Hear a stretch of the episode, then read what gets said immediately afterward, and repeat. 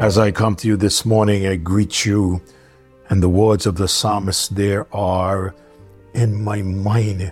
In the Psalms 51, after David messed up, after David sinned, he's crying out to the Lord. He said, For I acknowledge my transgression, and my sin is ever before thee against thee only have I sinned and done this evil in thy sight, that thou mightest be justified when thou speakest and be clean when thou judgest. In verse 5 in Psalms 51, he said, Behold, I was shapen in iniquity, and in sin did my mother conceive me. Behold, thou desirest truth in the inward part, and in the hidden part thou shalt make me to know wisdom. He said, Purge me with hyssop, and I shall be clean. Wash me, and I shall be whiter than snow.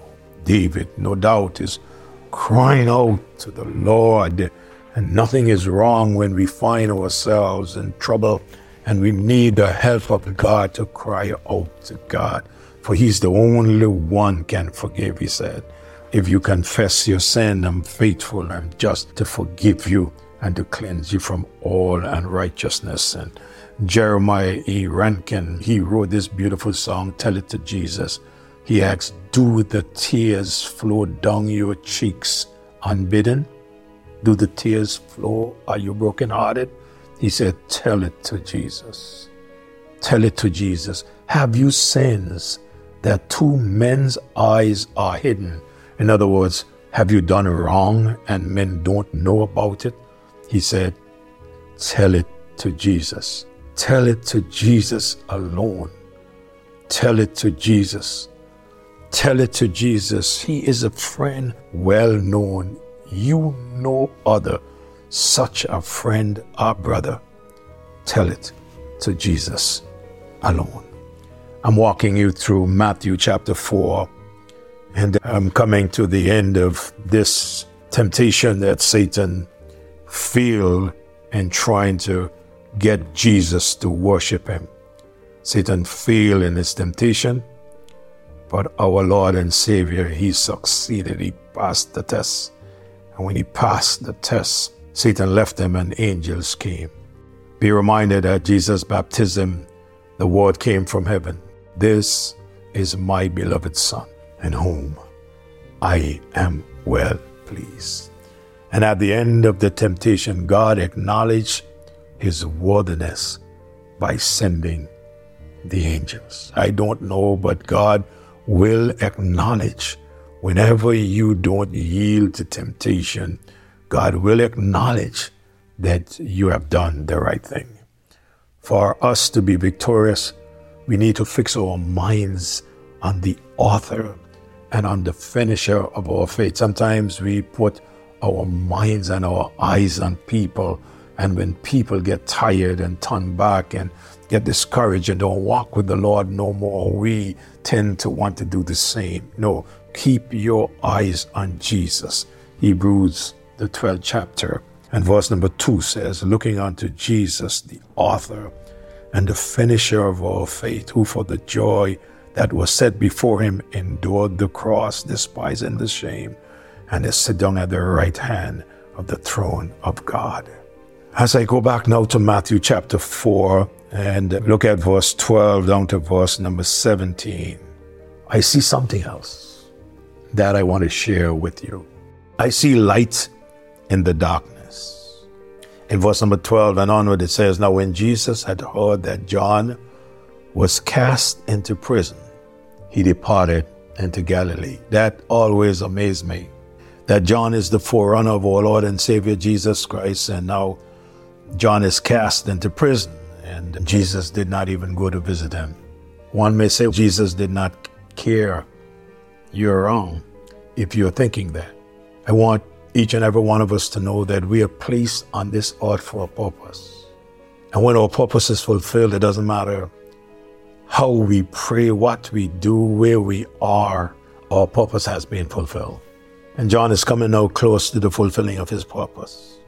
And in verse number 13, the Bible says, And leaving Nazareth, Jesus leaving Nazareth, he came and dwelt in Capernaum, which is upon the seacoast in the borders of Zebulun and Naphtali, that it might be fulfilled which was spoken by Isaiah the prophet, saying, The land of Zebulun and the land of Naphtali, by the way of the sea beyond Jordan, Galilee of the Gentiles. The people which sat in darkness saw great light, and to them which sat in the region and the shadow of death, light is sprung up. From that time, Jesus began to preach and to say, Repent, for the kingdom of heaven is at hand. Wow. He's now joining John, the forerunner, with the message. Jesus is ministering to the needy people from everywhere. One of the amazing character traits of Jesus is described as light. The truth of the matter is, light exposes everything that darkness hides. He himself is brought forth as light. In John chapter 1, verse 4 and verse number 5, the Bible said, In him was life, and the life was the light of men and the light shineth in darkness, and the darkness comprehended it not. Note what Jesus said in John chapter 3, verse 19 to 21. And this is the condemnation, get this, that light is come into the world, and men love darkness rather than light. Why? Because their deeds are evil. For everyone that doeth evil hated the light neither cometh to the light, lest his deeds should be reproved. But he that doeth truth cometh to the light, that his deeds may be made manifest, that they are wrought in him. Jesus made it known that he is the light of the world. In John chapter 8 and verse 12, then spake Jesus again unto them, saying, I am the light of the world. He that followed me shall not walk in darkness, but shall have the light of life. Praise God, praise God, praise God. As Jesus began his active ministry, we are reminded that he came to reveal darkness that sin caused, but also to bring light that overcomes the darkness. Jesus Christ Himself is the great light that dispels darkness and the darkness that is upon man. It is amazing. I live on the church premises, and many times I go into the building at night. And when I walk in the building at night, the place is dark. And if I even put on just one switch. From the moment I put on that one switch and electricity hit those light bulbs, darkness is dispelled. Darkness disappears, light takes over. Oh, only where there is no light, there is darkness. And Jesus Christ is the light, and in him is no darkness at all. Jesus Christ Himself is that great light that dispels darkness and the darkness that is upon man. Listen to the words used by Simeon as he held him as an infant in his hand. In Luke chapter 2, verse 30 to verse number 32, Simeon is holding him in his hand, and he said, For mine eyes have seen thy salvation which thou hast prepared before the face of all people. Notice verse 32. Simeon said, A light to lighten the Gentiles and the glory of thy people.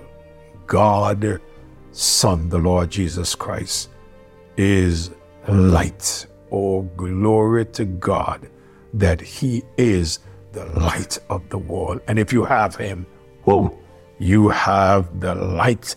And he says, You are the light of the world. He said, We must now go shine like he shone and shining in and through our lives. May God bless you this day as you continue to share these devotions. Thank you. Thank you. Thank you for helping us to get the word across the globe. And if you do not know Jesus this morning, you're listening to my voice. Trust Him. He died on the cross for you. He wants to save you. Just acknowledge Him as the Savior and Lord. Invite Him into your heart. Repent of your sins, and He will save you. Father, in the name of Jesus, another opportunity you have given. And I say thank you. Only you know, Lord, where this will go. And only you know the hearts that you will work on to get it to where it needs to go. Would you just have your way with all of us as we share in your word? Bless everyone that shares, dear God. Meet their needs. We love you, praise you, and thank you. In Jesus' name, amen. Hey, partners, thank you so much. Thank you, thank you, thank you for sharing. God bless you. Do have a great day.